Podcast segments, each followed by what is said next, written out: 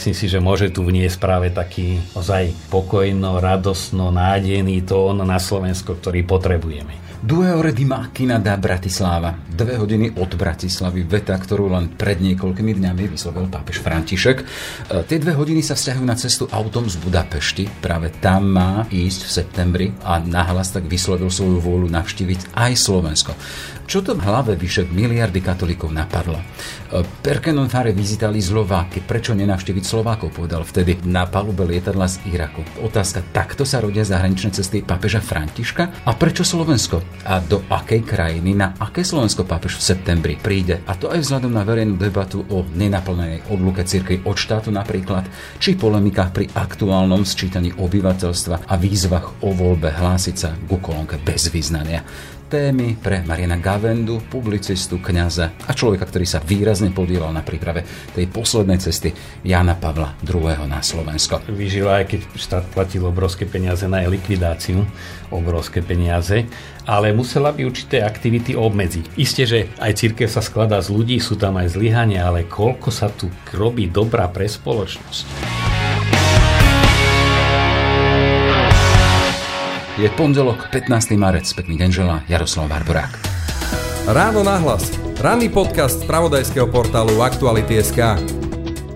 Vidíš tie hviezdy? Veď je zamračené. Nie, myslím tú hviezdnu ponuku. Čo? Hviezdnu ponuku od Mercedes-Benz. Teraz majú vozidlá so špeciálnou úrokovou sadzbou a zvýhodnenými balíkmi výbavy. A pre hybridy dobíjateľné zo siete môžeš navyše získať kredit na rok jazdenia na elektrický pohon. A kde? Na Mercedes-Benz SK lomka edície. Ráno nahlas. Ranný podcast z pravodajského portálu Aktuality.sk. Hlava katolíkov na Slovensku a na akom Slovensku. Téma, ako sme spomínali, pre Mariana Gavendu. Vítajte v Ráno nahlas. Ďakujem pekne. Začneme tým, čo sa udilo na palube toho lietadla, keď sa pápež František vracal pred týždňom z Iraku a v rámci tej debaty, tej pravidelnej tlačovej konferencie, ktorú máva s novinármi, hovoril o Budapešti a o ďalších možných návštevách a naraz tam spomenul aj Bratislavu. To len spomeniem, má Budapest e a due ore di da Bratislava. Perché non fare una visita agli Slovaki? Non so, to je jeho citácia presná, že teda tá Budapešť len dve hodiny od Bratislavy, prečo nenavštíviť Slovákov? A tamto, že neviem, že aj takto začínajú, a tamto doplňal, že aj takto začínajú veľké myšlienky. Takto sa rodia cesty pápeža Františka? Pán Gavenda. Tak dajme to do kontextu. Jednak o papežovi Františkovi sa hovorí, že je neriadená strela, ťažko predvídať, e, čo mu dá prednosť, čo nie. Má dôvody okrem nejakých racionálno, neviem, rád štátneho sekretária, to je vnútorné také si podnety, že tomuto treba dať váhu. Samozrejme tam platí ako v prípade moderátora, že improvizovať môže ten, kto je pripravený. Bez údajov sa nedá. No on určite nejaké údaje dispozícii mal. Či už to bolo pozvanie od pani prezidentky, mohla tam byť nejaká iná porada so svojimi spolupracovníkmi. Proste tých možností, kedy sa to zrodilo, alebo čakali, kým začne Sveta Omša, on zvykne prísť skôr, je tam otec Dubina, Janko, blízky spolupracovník. Treba vám spomenúť teda pre ľudí, ktorí nevedia. Papežský ceremoniár. Áno, čiže okolo pápeža úplne tesnej blízkosti sú aj dvaja Slováci napríklad. Tak. Mhm. No a tomu mohli povedať Svetý oče, už keď bude ten Budapešť neskočíte spontánne. No a potom aj tá tlačovka lietadle z týchto zahraničných ciest je vyslovene charakteristická takou spontánnosťou, kde sa môže plne prejaviť, ale treba brať aj do úvahy, že išiel veľmi unavený, čo aj priznal, že ho až prekvapilo, ako ho táto pápežská cesta unavila. No a v tomto rozpoložení práve aj tej únavy, keď niečo takéto povie, že ešte sa nevrátil z jednej a už povie, a chcel by som to ešte aj predlžiť, nie že zminimalizovať, ale ešte aj rozšíriť, tak to znamená, že ozaj je to niečo silné.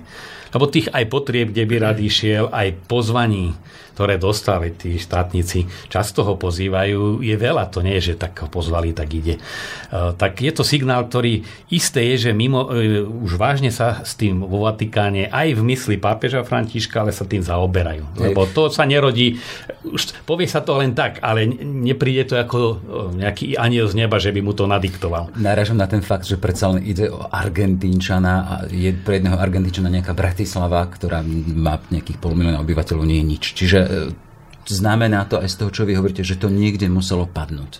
No určite aj tá vzdialenosť, to, to sa muselo o tom rozprávať, takže toto je isté.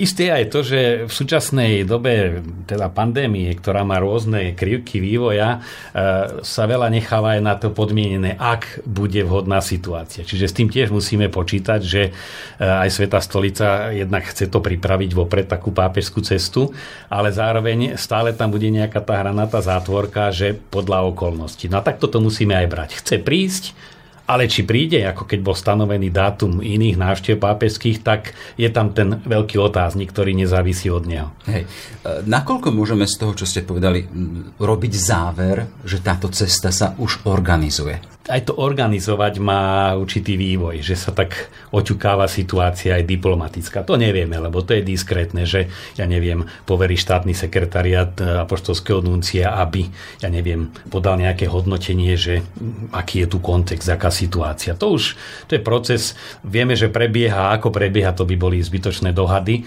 ale e, No a potom už, keď sa urobí rozhodnutie, tak sa robia tie prípravy, či už aj diplomatické na úrovni aj ambasády Slovenskej republiky pri Vatikáne, e, nunciatúry, no a potom aj z pohľadu štátu sa určí, aký typ návštevy to bude, lebo sa nedá odlúčiť, aj keď on povie, že ide na súkromnú návštevu, je to skôr tzv. vizita e, publika, lebo to je vizita priváta, publika, juridika. Juríka právna návšteva, keď príde hlava štátu k hlave štátu. Publika, že keď tu príde a má tu verejné vystúpenie hlava štátu, tak to je niečo iné. A keď je priváta, to by znamená, že by prišiel západnom arcibiskupom na návštevu. Tak to, a to tak nie je. Takže to je verejná návšteva, ktorá má určitý protokol. Hej, toto on špecifikoval v prípade Budapešti, kde hovorí a, a sám povedal, že nepôjde o štátnu návštevu, ale pôjde slúžiť omšu. V prípade Slovenska nič takéto nešpecifikoval, ale bola tam tá veta, že perke non salutare popolo Slováko, že prečo nepozdraviť Slovákov. Čiže to už sebe niečo implikuje? Ono sa to nedá celkom oddeliť, že tá štát, no nebude to klasická štátnická návšteva, kde je prijatie u prezidenta, proste tak ako to prebieha pri štandardných pápežských cestách, že to ťažisko je v liturgickom slávení, či ho na letisku do Vypsalonika pozvú a tam ho privítá prezident alebo prezidentka, už kto za vládu to je druhoradá vec, ale ťažisko nebude na tom. Ťažisko bude pastoračná návšteva. No a už akým spôsobom v Bratislave, či to bude nejaká, nejaké vešpery, môžu byť, alebo nejaká iná, iná príležitosť, aj liturgická, by to nebolo len, že príde a povie príhovor. No ale tá možnosť aj ľudí pozdraviť, tak to je, a to vedomie pápež prišiel medzi nás, je to veľký signál. Hej, v každom prípade príde osobnosť, ktorá je rešpektovaná na celom svete. Čiže už len z tohto pohľadu, ak pápež František spomenie Bratislavu, môže nás vyniesť mapu sveta už len tým, že by tu prišiel? No minimálne tak, ako keby sme hrali vo finále majstrovstiev sveta, či už hokej alebo niečo iné. Minimálne tak. Mm. Lebo je to iná rovina, ale tie svetové spravodajstva sa na to zameriavajú. Hey. To. Uh, podľa mojich zdrojov v Ríme, vo Vatikáne e, aktuálne bude dôležité, akým spôsobom na takéto slova pápeža zareagujú kompetentní na Slovensku. Vieme teda, že napríklad pozitívne zareagovala prezidentka Zuzana Čaputová, hovorí o tom, že sa tešíme na posolstva hlavy katolíckej cirkvi. E, máme tiež informáciu teda, že objednali sa biskupy u premiéra, teda uvidíme teda, že či k tomuto dôjde k prijatiu vzhľadom aj na tú aktuálnu situáciu, nakoľko môže byť táto vláda ešte aktuálne, uvidíme teda, to sú tie aktuálne otázky politické, ale formálne sa prihlásili. To sú všetko signály, že sa to môže formalizovať. Idú a potom už aj, keď bola pani prezidentka v Ríme, ten čas, ktorý je venoval pápež, bol asi štvornásobne väčší než je štandard. Takže aj to znamenalo, že si porozumeli, že tam bola určitá spontánnosť, že si vytvoril priestor, že ho to zaujímalo, tak určite nehovorili len o vakcínach alebo o testovaní, hoci tam vtedy pani prezidentka nechala aj uh, tieto testy, vtedy to bolo aktuálne, ale to bol priestor, čo už signalizuje, že venuje pozornosť. Mm-hmm. To bol, už vtedy to bol dôležitý signál. Že už tie ľudské sympatie alebo sympatie na, na tej rovine ľudských vzťahov, tie sú dôležité pri takejto diplomácii. No a potom ešte si zoberme aj tam, aj v diplomácii samozrejme, no a potom sú to audiencie, kde sú Slováci prítomní, to ako reagujú. Predstav, keď pozdravuje skupiny e, na audiencii, a to robí pravidelne, zrazu Slováci hurá, tak asi mu to reflektuje, že aha, skoro pri každej audiencii ja tam mám odozvu, oni sú vitálny. Takže to, to je mozaika, ktorá sa skladá samozrejme z viacerých komponentov. Hej, v túto štúdiu mám človeka, ktorý sa výrazne, ako som spomínal, podielal na príprave tej poslednej cesty Jana Pavla II. To sme v septembri 2003, 11 až 15. september.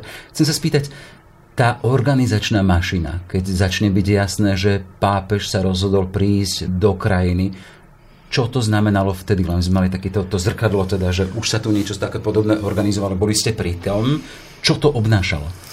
Čo sa mňa týka, to je jedna kuriozita, ktorú možno stojí spomenúť. E, Sveta stolica mala taký manuál už v tej dobe veľmi podrobný, on sa na základe skúseností doplňal, rozširoval, až toto už boli tých ciest, vyše stovky vtedy mal pápež za sebou.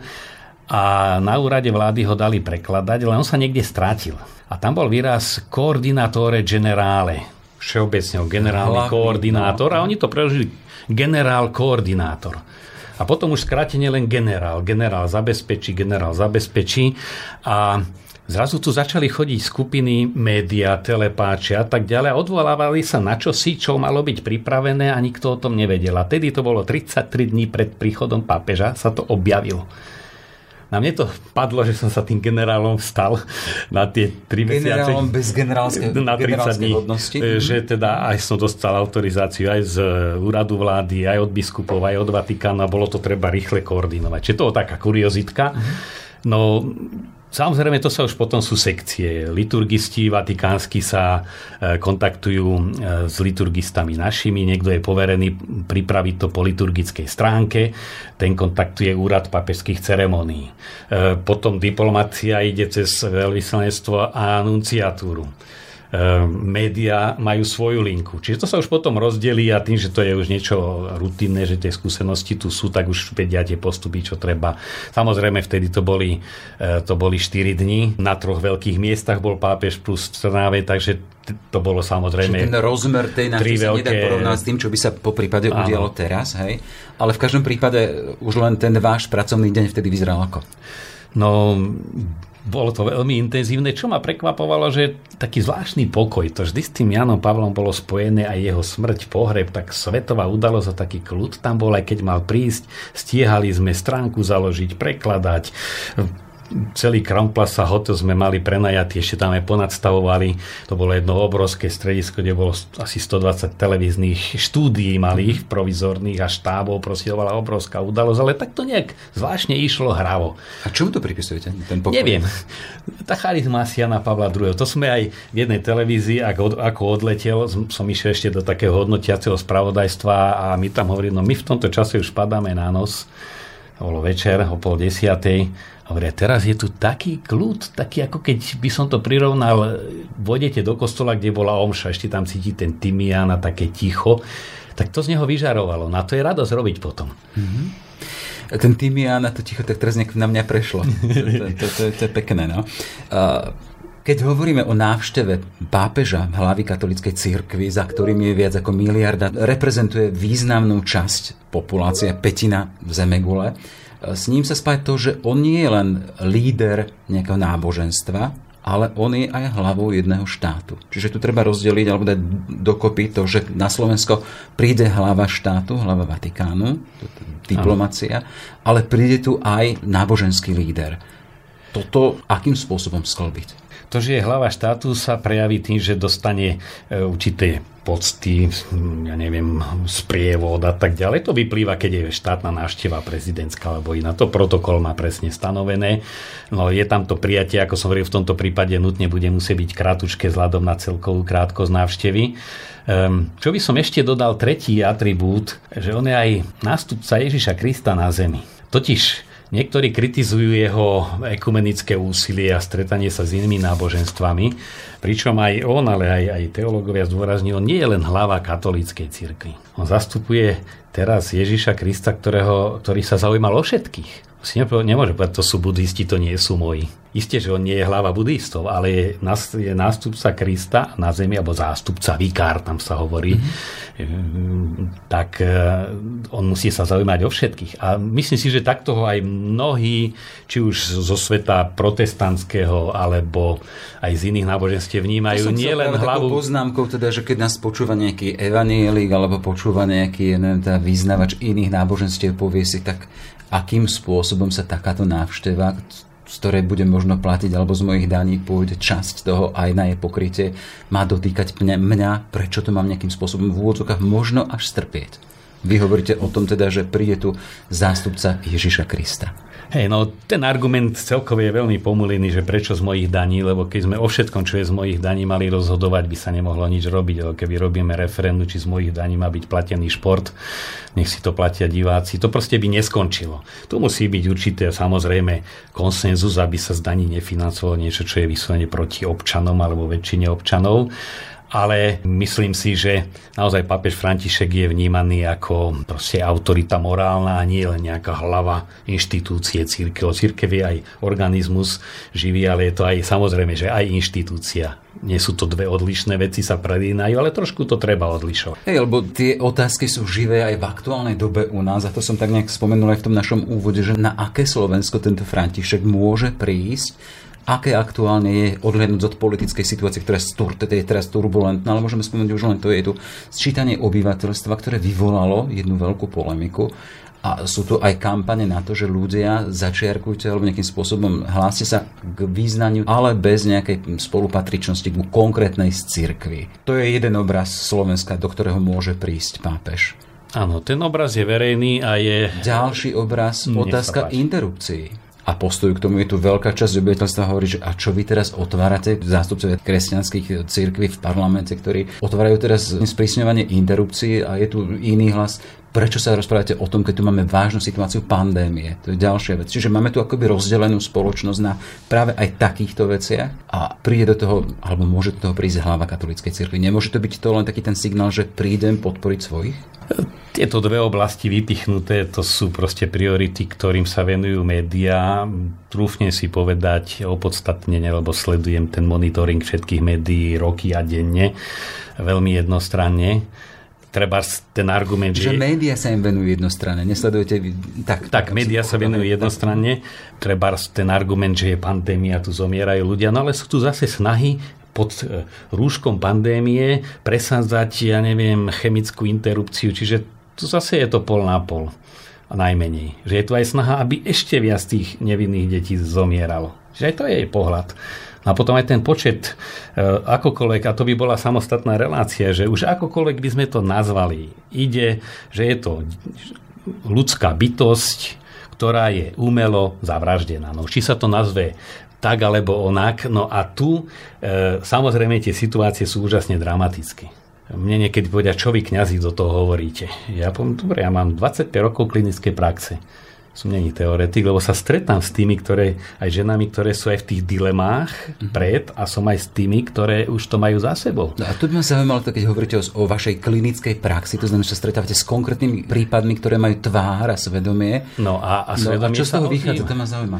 A ty, ty, ja som, a nehovorím za seba, hovorím za takmer všetky knihy. Ja teraz hovorím s vami. No, za seba, že ja som ani jednej z týchto žien, ktoré sa prišli spovedať, lebo im svedomie vyčítal, on sa to potom tak vynára, niekedy aj po desiatkách rokov, že ale však to mohlo byť moje dieťa a ja som ho odstránila ani jednej som neumietol rozrešenie. Čiže tu není, že my sme nejakí bojovníci proti, bezcitní a e, tie situácie, keď ich človek vníma ako od osoby k osobe, sú často veľmi dramatické. Čo mňa vyrušuje, že samotný ten fakt sa neprezentuje ako čosi dramatické, ale ako si suverénne právo, že tam to, to je vždy tragédia.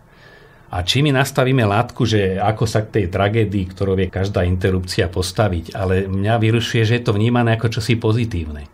Nemusí človek byť na strane argumentov církvie a desatora, ale, ale vôbec ako človek, keď to vníma ako, ako dokonca právo, aj v situáciách, kde je to na mojom rozhodnutí, no tak to je, neviem to pochopiť. No práve tá druhá strana argumentuje tým, že sú tu ženy, ktoré sú slobodné bytosti, ktoré by mali mať právo slobodne rozhodovať o tom, čo sa aj v nich deje.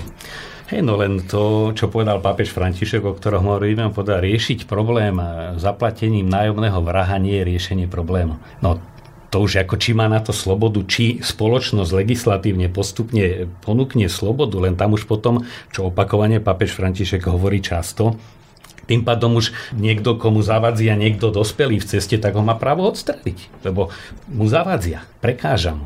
Prečo keď uzákoníme, že keď mi je niekto prekážkou mojej realizácie, ho nemám odstrániť, Prečo to limitovať len do určitého veku pred narodením? To už keď sa poruší princíp, tak už potom je dovolené všetko. Mm-hmm. A toto sú vážne problémy, ale hovorím, je veľké riziko hovoriť skratkovito, lebo sú to úžasne zložité veci, keď už sa dotýkame života ako takého. A tie také zovšeobecňovania ako nie sú dobré. E, čo mám dojem, že sa aj tá verejná diskusia tak povrchne klže po, po, po problematike. Že A sa... čo by, čo by bolo opakom povrchnosti? No treba aj, e, trebárs aj v, e, v sekulárnych médiách, dokonca aj v bulvárnych médiách, dať aj tú tragiku napríklad toho rozhodnutia pre interrupciu prípady, ako sa s tým vyrovnávajú. Proste, aby sa navodila atmosféra, lebo tá atmosféra sa nejaká navodzuje v spoločnosti. A... Čiže vy ste človek, hovoríte, s klinickou 20-ročnou praxou, vy e, túto tragédiu takýchto rozhodovaní máte v sebe jednoducho zaznamenanú, napočúvanú. Ja mám Čo vám z toho ide? No, že teda e, pri najmenej, teda, že ide o niečo tragické, vážne a že takto by to malo byť aj verejne prezentované. Potom, e, viete, tu je hra aj otázka demokracie. Lebo demokracia je podmienená slobodou a sloboda je podmienená nielen, že či niečo môžem, či mi niekto nebráni, alebo umožní, ale či viem aj dôsledky. V tom je podstata slobody. Že ja si dám na jednu stranu, na jednu misku váh argumenty také a dám si také a potom si vyberám. Keď nie je výber, tak tam nie je sloboda, tam nie je ani demokracia už potom na tej politickej mm-hmm. rovine. A sloboda znamená naozaj si zvážiť to, čomu sa isté prúdy bránia, že ten, kto chce k tomuto kroku, tak naozaj treba sa poučiť, čo to bude robiť vo svedomí. Barovať svojím spôsobom, čo tam prebieha, aké to nesie rizika a tak ďalej. No a plus mala by byť aj tá spoločenská diskusia pre toto otvorená. Tu ma len zaujíma teda, že k čomu ste došli, teda, lebo každá z tých žien prechádzala tým svojim bojom, teda dám si to zobrať alebo nedám si to zobrať prišla k tomu, že sa dala zobrať, hovoríme o tých vašich prípadoch a potom po nejakom čase prišla za vami s nejakým takým batôžkom problému, ktorý riešila v sebe, ale na začiatku bolo to, že sa mohla rozhodnúť. No, často bola nevedomosť, často bolo práve taká niekedy aj tlak prostredia, niekedy aj tlak rekárov, že prvá vec, čo ponúkli, bola interrupcia a stáva sa to dosť často aj takým, čo sa už tešie, že konečne čakajú dieťa, vec, nechcete si to dať zobrať, že je tu naozaj tá atmosféra je vytváraná skôr v prospech interrupcie, než za ochranu života. E, lebo ten právny stav aktuálne nie je taký, teda, že by bol u nás zákaz, chcú sa teda sprísňovať e, Hej. celá tá legislatíva, ale ešte sa vrátim k tomu, že na začiatku sa mohla rozhodnúť a tá urobila niečo, len sa stále chcem ešte niekým dopracovať k tej vašej skúsenosti. Čomu ste až došli? Skonštatovali niektorá z nich, bodaj by to bolo tak, že by som to neurobila, alebo že by som to nemohla spraviť, alebo... alebo viete, no ja zase pomohla... sociológ by povedal, ty, ty máš vzorku e, zúženú, lebo za mnou prídu tí, ktorých, ktorým to už svedomie vyčíta. A keďže im to vyčíta, tak si hovoria, to som nemala spraviť. Koľkým z nich to vyčíta a ako, samozrejme, to ja posúdiť nemôžem, lebo ku mne chodia len určitá skupina. A stále... To mi je úplne jasné. Len pripomínam, že sa rozprávam s konkrétnym Marianom Gavendom, a... s jeho klinickou skúsenosťou. No, a, ale z toho viem, že teda naozaj to tú stopu zanecháva. Stále sme v kontexte toho, teda, že tu hovoríme o možnej návšteve, ktorá stále nie je potvrdená pápežom Františka na Slovensku a rozoberieme, že na aké Slovensko hlava katolíckej cirkvi, nejaká morálna autorita e, môže prísť. Je tu aj veľká téma sčítania obyvateľstva, obyvateľov a s tým, že je tu aj kampaň e, bez význania, ktorá sa volá. Tam hovorí teda, nie je dôležité, do akej cirkvi patríte, ale dôležité to teda, že máte osobný vzťah s Bohom. Vy ste kňazom, čiže nejakým spôsobom funkcionárom katolíckej cirkvi. Ako sa vám počúva to, že sú tu hlasy, nie je dôležité, do ktorej cirkvi patríš? Stačí, keď veríš. Tak e, postoj viery, samozrejme, jedna vec, niekto môže patriť do cirkvi a vzťah Bohu nemusí mať A už len tak ľudský. Ale ľudským mám pocit, že sa mnohým krivdí. Mnohým kňazom, mnohým veriacim, pretože celkové je navodzovaná atmosféra nechcem nejaké spiklenecké, ale to je fakt, že e, sa vyťahuje e, vždy nejaká negatívna skúsenosť. E, bežný človek na Slovensku, ktorý nechodí do kostola, nie je priamo zainteresovaný, či už katolícké alebo v inej cirkvi a nevidí, čo sa tam robí, treba z ich farnosti, tak má, má vedomie o cirkvi, že dostáva na všetko od štátu peniaze a že sa tam robia samé nemorálnosti a a toto ma mrzí, lebo isté, že aj církev sa skladá z ľudí, sú tam aj zlyhania, ale koľko sa tu robí dobrá pre spoločnosť, koľko problémov aj v čase pandémia, nielen tých pár kňazov, ktorí pomáha v nemocnici, ale udržovať tých ľudí v nádeji, naštevovať, telefonovať, proste program pre nich vytvárať. Však tu je úžasný spoločenský prínos a nielen, že my si tu vyarendovávame niečo pre nejakú náboženskú agitáciu alebo prax. No a toto všetko sa nevidí. Ako bežný človek, ktorý žije na Slovensku, nemá šancu vedieť ani ako je to vlastne s financovaním cirkvy, čo to vlastne znamená. To vidím, že aj vlastní veriaci si myslia, že to štát im platí, pritom si to oni zo svojich zdanených peňazí platia. No tak e, tu by sa žiadala podľa môjho názoru objektívna dlhodobá informovanosť, ktorá trúfne si povedať nie, lebo tých debát, tým, že mňa poznajú ďaka, ďaka médiám, tak kde sa ocitne, hneď sa pustia do debaty. Či vo vlaku, či kdekoľvek. Tak ja vidím veľmi presne, čo v tých ľuďoch je, aké názory sú a viem, že si ich vytvárajú z toho, čo sa po nich dostáva. Hej, a nie je toto v podstate taká, nie voda na mlyn, ale čo si opačné, taká hrádza na tú vodu, to, že by ste po prípade, keď hovoríte, je tu veľa dobrého, veľa toho, akým spôsobom pomáhame, ale sa to v spoločnosti nevie, nie je to kritika do vlastných radov? Um, isté, Lebo ja je. robím v svetských médiách a vidím tú logiku toho, už len v uh, definícii správy, akože je zaujímavé a to, to spravodajské v tom je to, čo je mimo normu. No. Tak je mimo normu, keď nejaký kňaz znásilní nejaké malé dieťa a je to v médiách, lebo to splňa definíciu správy. Hej. A môžeme spomínať ďalšie veci, ale vy hovoríte, že na druhej strane, že sa to krivdí takýmto obrazom, no ale kde sú potom tie, viete, to, to dobro, čo sa urobí? No tak to je práve o tom, o tom nastavení, tá známa, že keď e, bez, bez pohryzne človeka, tak si to pohryznutia, keď človek sa je to správa. Nemyslím si, že spravodajstvo by malo postavené len na základe nejakých trhákov, väčšinou negatívnych, lebo to, sa, to nie je len voči cirkvi, potom to povedomie je také negatívne nastavené.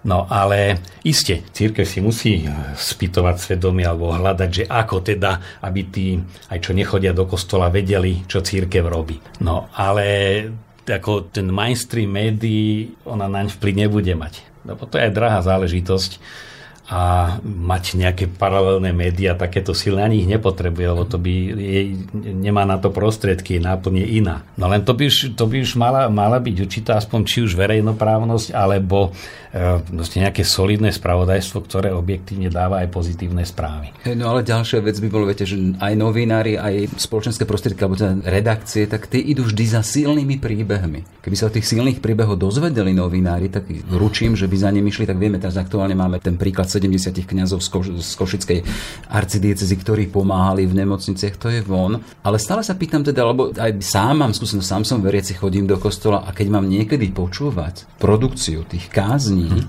tak to je na zaplakaný občas. Akože keď tak otvorene hovorím, tak sú rôzni kňazi, ale pýtam sa teda nie zdrojom toho obrazu takého, aký je aj to, že čo ľudia napríklad zažívajú v styku s predstaviteľmi cirkvi? Tak isté, že ten obraz, ktorý je, je komplexný a my si musíme do vlastných radov spýtovať svedomie. Vždy napokon, či by bolo sčítanie, alebo by nebolo sčítanie. No ale hovoríte si aj medzi sebou kňazi? Ako? Či si tam medzi sebou poviete? No, my si poviem. Zdieľate také čosi? My si na, v našom dekanáte si poviem. Myslím si, že zase je to od aj aká skupina kňazov sa stretá, či sa pozbudia, alebo si dokážu aj pripomenúť, alebo len zase rozoberajú niekoho iného a aj také sú prípady, že sa len teda naozaj, že čo by sa malo, ale niečo by som ja mal. Len to som teda povedal, že pri rozhodovaní, pri ščítaní tí, ktorí nie sú vyslovene aktívne praktizujúci, majú o tom, čo církev robí ako celok na Slovensku, nehovorím univerzálna církev, nemajú dostatok vedomostí. To chcem tým povedať. A, uh-huh. a ja to chcem teda ťahať a spýtať sa to, že či možno aj takéto očistenie, čak uvidím, aký bude výsledok, koľko vy sa prihlási. Vieme teda, že keď tam bude určité percento poklesu, tak by boli nižšie príspevky štátu na církev. Či by aj takéto zníženie financovania zo strany štátu neprečistilo tie rady príslušníkov cirkví a možno aj tá viera by bola opravdivejšia. Tak určitý tlak vždy cirkvi bol na osoch. Uh-huh a nie len to vonkajšie násilie, ktoré bolo treba v 50. rokoch, ono to mobilizuje. A samozrejme nie len to, že máme menej peňazí a treba sa viac usilovať o propagandu, aby sme ich dostali viac, to by bolo strašne krátko zrake ale to hľadanie, hľadanie aj spôsobu, ako oslovať, tá spoločnosť sa mení. My vidíme, že to je naozaj veľmi náročné. Problém povolaní, problém veku kňazov, problém veľkých farností alebo rozdrobených farností, tak to už je vnútorná problematika mm-hmm. cirkvi. Uh, tak iste, že za také spytovanie svedomia ten výsledok stojí. Ja si pamätám, keď som ohlasoval alebo reakciu médiám e, pri minulom sčítaní, kde to percento bolo na prekvapenie vysoké. To v cirkvi nikto nečakal, aspoň v katolícky. Mm-hmm. Tak ja som to definoval, že to je počet tých, ktorí čo si čakajú od cirkvi. Čo si čakajú, nielen, že sú veriaci, ale proste je tu cirka ja sa hlásim, lebo čo si od nej čakám. A to církev, som povedal, tam aj to církev záväzuje tie očakávania splniť. Stále sme v kontexte toho, teda, že rozprávame sa o krajine, o možno polemikách, o problémoch, do akej môže prísť pápež František. Hovoríme teda, že nepríde tu len hlava jedného štátu a hlava církvy, ale vieme, že za tým Františkom už od začiatku je to špecifické, teda už pri tom, ako ho zvolili, tak tam bolo, že zvolil si meno František a vieme teda z tých církevných deň, že kto bol František, že v tomto kontexte kto príde na Slovensko? Jednak ešte k tomu, čo sme doteraz no. hovorili, momentálne u nás aktuálne dve oblasti, či už interrupcie v tej podobe, ako je teraz diskusia, tak to je väčší problém, alebo dlhodobý, alebo sčítanie. To nie je špecifikum Slovenska, to je situácia v Európe, to je situácia vo svete, čiže to nie je, že by bolo pre pápeža, aj keby rozoberali stav, aký je na Slovensku nejaké prekvapenie. Čo si myslím, že na, naozaj má aj dobrú zásobu pozitívnych informácií. Že naozaj sú tu ľudia, ktorí žijú svoju vieru, dôsledne ju žijú, poctivo ju žijú, obetaví sú, pomáhajú, modlia sa, že nemôžem povedať na základe pár príkladov, že tá církev už tu je o ničom. No, ja som e, mal e,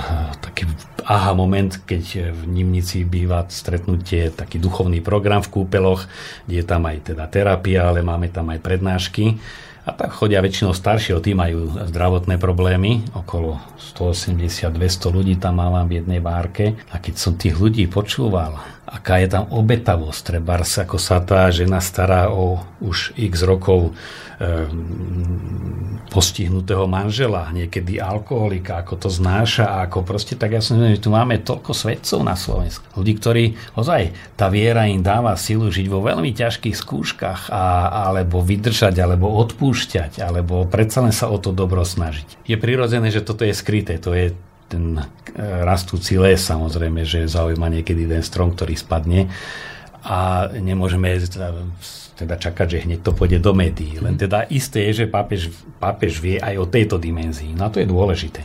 Už aby sme do, dotiahli tú tému, keď sa k nej vrátili, keď sa tu hovorí stále, že ten november ešte nemá dotiahnutú, november 89 nemá dotiahnutú poslednú tému, ktorá bola odluka cirkvy od štátu. Čo by, čo by priniesla odluka cirkvy od štátu?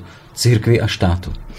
Ja tvrdím, že už tu dávno je. Vysvetlím. Jednak v tom novembri to bola skôr požiadavka v tom kontexte, aby štát ako vtedy nezasahoval, nezasahoval do cirkvy. Mm-hmm. Základom odluky cirkvi od štátu je podľa mňa, a nie mňa ako Gavendu, ale teda je to zmluva s Vatikánom, kde Slovenská republika a katolícka cirkev sú zadefinované ako dva nezávislé subjekty medzinárodného práva. Je väčšia odluka.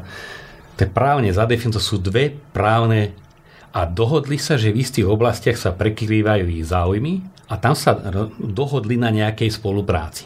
To je odluka právne zakotvená odluka. A to Francúzsko, ktoré je laicistický štát, e, odluka je tam ešte e, od konca minulého storočia, predminulého alebo začiatku minulého vyše 100 rokov, Francúzsko má s Vatikánom tuším 5 či 6 konkordátnych zmluv. Mhm. Lebo aj Francúzska republika má oblasti, kde sa jej záujmy a cirkvi treba z oblasti, ja neviem, služby v armáde a tak ďalej sa prelínajú a to treba zadefinovať. A Hej. toto má zadefinované je odluka. Hej, tá, tá odluka cirkvi, tam sa teda myslí hlavne teda tú finančnú, dokázala by cirkev vyžiť sama z toho, keby nemala peniaze od štátu?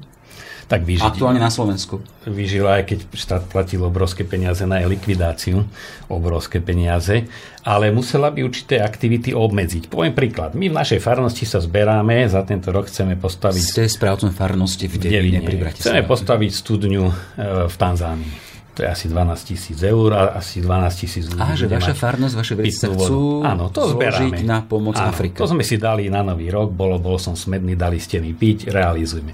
No keby sa museli skladať na môj plat, tak by od, na tú studu neišlo. No tak ako nič by sa nestalo, len iné aktivity, ktoré sa treba z tých prostriedkov farnosti robia, opravujeme národnú kultúrnu pamiatku, iste dostaneme, ale len 30%.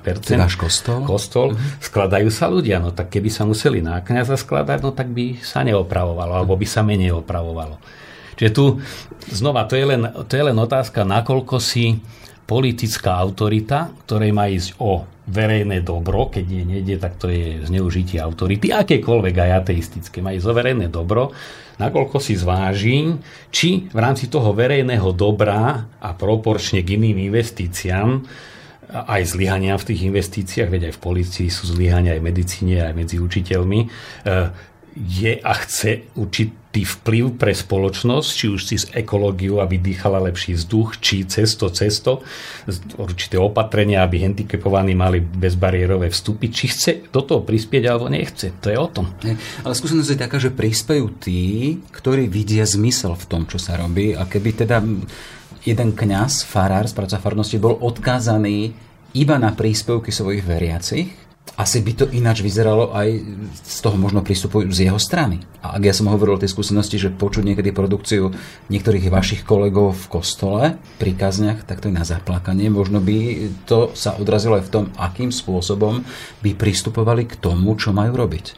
A vrátim sa k tomu, či nemôže byť odluka cirkvi štátu očistnou záležitosťou pre samotnú cirkev. No v istom zmysle môže byť, čak tak to aj vnímame. My netvrdíme, že tento model je jediný a bez toho by církev neprežila.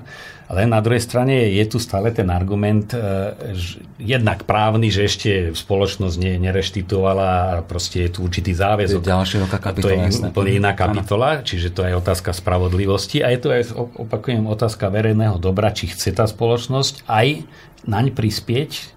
A to by chcelo mať tabulky sum, na čo všetko sa prispieva zo štátneho rozpočtu a či teda to stojí za to. No keď tu tá vôľa nebude, no tak nebudeme, nebudeme nič búrať a ničiť samozrejme a vypúšťať. No, len samozrejme zase tá finančná motivácia by kňaz lepšie kázal, pretože dostane viacej do zvončeka. To je iba príklad.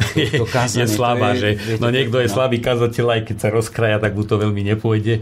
Niekto by potreboval aj možno takú inštruktáž, že dať si povedať, v čom robím chybu a iste, že by nebolo na škodu, ale to už zase je skôr, eh, aby tým veriacím čo si dal, nie aby veriaci potom čo si dali na církev. No čiže poďme sa vrátiť k tomu rámcovaniu. Nie ním teda návšteva, možná návšteva pápeža Františka na Slovensku. Hovoríme o tom, aké Slovensko môže nájsť, ako ho vidíme, ako ho vidíte vy, ako máte skúsenosť. Čo môže priniesť on, som to spomínal, čo ide s ním ten obsah pápeža Františka, aký pápež František príde na Slovensko, akým spôsobom môže pomôcť Slovensku z tohto pohľadu. Popr- prvé príde nevyspytateľný. To vidíme, niekedy má pripravený text a stačí jedna veta, ktorú do toho vsunie a to rezonuje celým svetom. Čiže to je jeho charakteristika, že čo tu vodoka zahlási, nevieme. A to môže byť to najsilnejšie. Po druhé je to pápež, ktorému leží sociálna spravodlivosť na srdci, môže sa tejto témy dotknúť. E, e, pozbudzuje veriacich žiť podľa Evanília, to je najnosnejšie vzhľadom do vnútra církvy. To má ozaj tú takú evaníliovú sviežosť a jeho dokumenty a, a vôbec tie kázne v dome svätej Marty a tak ďalej. Čiže toto isto to je on, ktorý príde. Už čo tu odznie, my mu nebudeme písať, ani nevieme, čo povie. Ale... To ma práve zaujíma, že pred takouto návštevou jedného pápeža v krajine dostáva nejakým spôsobom stav o tej spoločnosti, čím tá spoločnosť žije, aké problémy rieši, predtým, ako on napríklad pripravuje svoje príhovory. No samozrejme, štátny sekretariat má určité oddelenia, kde konkrétny človek a ľudia majú niekedy jednu krajinu alebo viacero krajín, ktorú trvalo sledujú v zmysle aj politickú situáciu, aktivity cirkvi. No a keď sa niekam ide to isté, čo je, ja neviem, teritoriálny odbor nášho ministerstva zahraničia, keď tam ide hlava štátu, tak vypracujú podklady. To je štandardná prax ktorá je aj vo Vatikáne. Čiže tie podklady tam sú. Tomu pripravia. No a už potom aj sa zvažuje, že e, väčšinou to je kolektívna práca, že dajú sa námety, čo by bolo dobre. Čiže jeden pápež sa nejaký si klinický obraz krajiny a ako lekár môžeme predpokladať, je ten môj obraz správny, teda, že pohľadom jedného lekára povie, že tak táto krajina potrebovala toto. A chcem sa vás spýtať, že keby ste vy boli v pozícii takého hlavy církve a dostali klinický obraz o Slovensku, čo by ste mu naordinovali? To len z toho, hovoríte, máte 20 ročnú klinickú skúsenosť, z stýkania sa s ľuďmi a z toho fóra svedomia, kde sa vám ľudia otvárajú v rámci spovedí. Čo by ste naordinovali tomuto Slovensku? No keby to mám krátke, poviem, žite podľa Evanielia, ale tam je vyriešené všetko, není to fráza. No, tam je to rozmenené na drobné. Len to Evanielium, to je veľká téma. No. Čo, teda ten obsah Evanielia, keď hovoríte žite podľa Evanielia, to znamená, že žite podľa čoho? Nie no, všetci rozumejú na Slovensku, čo je Evangelium. No, to sú Evangelia, teda celý život a učenie Krista, ktorú by si mal veriaci čítať, ale nie čítať, počúvať a meniť svoj život. Ten, čo robí, čo učím, tak ten Ježiš často kladie. Len chcem vám teda do toho skočiť to, že ja ako Jaroslav Barborák viem, čo je Evangelium, ale môže to byť XY ďalších, ktorý povie, ale žite podľa Evangelium, čo to znamená. Keď Marian Gavenda so svojou 20-ročnou klinickou skúsenosťou tej, toho fóra na, na úrovni svedomia hovorí, že žite podľa svedomia a to je môj recept, tak len chcem, aby ste to preložili, že aby sme mali predstavu, že čo by ste tomu Slovensku naordinovali. Keby ste boli Františkom, neviem ktorým. No tak ale v tom je práve, keď mm-hmm. to chceme zhrnúť, lebo tam je zahrnuté, že raz bude v tom Evangeliu čítať, keď ideš pred oltára a máš tvoj brat sa hneva, tak sa chod zmieriť, čiže vnášajte zmierenie. Druhýkrát tam číta, bol som hladný, dali ste mi jesť, starajte sa o sociálnu oblasť a tak ďalej. Čiže aby aby som nemusel mať 5-hodinovú programovú reč, tak by som to zhrnul sem. Mm-hmm. A ak to ľudia nezačnú robiť, tak je všetko márne.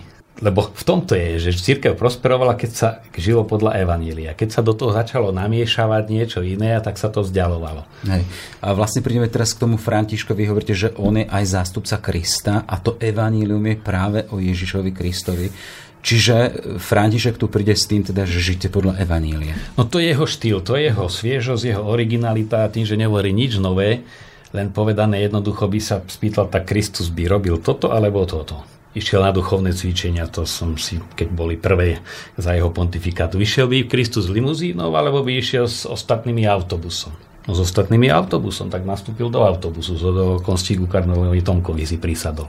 Čiže to, to 97-ročnému Takže to, toto je ten zdroj a už potom on sa rozmienia na drobné. A to vidíme naozaj u neho, že sa to Evanília drží a preto tie kázne sú razantné a oslovujú, stručné, svieže. No a my keď do toho miešame filozofiu a sociológiu a teórie a zložitosť, no samozrejme, že to potom neoslovuje. Už len posledná otázka na vás. Vy osobne sa tešíte na prípadnú návštevu pápeža Františka tuto na Slovensku? No teším sa samozrejme. A prečo? Jednak však teda je to, je to náš pápež. E, myslím si, že môže tu vniesť práve taký ozaj pokojno, radosno, nádejný tón na Slovensko, ktorý potrebujeme. No a potom sprevádzala by to aj vylepšená situácia pandemická, v ktorú dúfame. Že a to bol predpoklad. Toho. Že je to predpoklad a ak by tu prišiel, znamená, že už tá situácia je lepšia, čo tiež, tiež by to ne, nesúvisí priamo, alebo by to sprievodný jav, takže ja sa osobne teším, nemám dôvod sa netešiť. No a verím, že by to takého čerstvého vzduchu vnieslo aj do cirkvi samotnej, ale aj do spoločnosti. Toľko teda možná návšteva Františka na Slovensku a Marian Gavenda, katolický kňaz, publicista, ale ešte tá vec, prečo som vás tu vlastne zavolal, s veľkou skúsenosťou organizovania tej poslednej cesty pápeža Jana Pavla II na Slovensku. Ďakujem veľmi pekne za vaše zdieľanie, za vaše komentáre a analýzy. Nech sa vám darí. Ďakujem pekne. Ráno nahlas. Ranný podcast z pravodajského portálu Aktuality.sk. Sme v závere. Aj tento podcast vznikol vďaka vašej podpore, o ktorú sa uchádzame naďalej. Pekný deň želá Jaroslav Barborák. Všetky podcasty z pravodajského portálu Aktuality.sk nájdete na Spotify a v ďalších podcastových aplikáciách.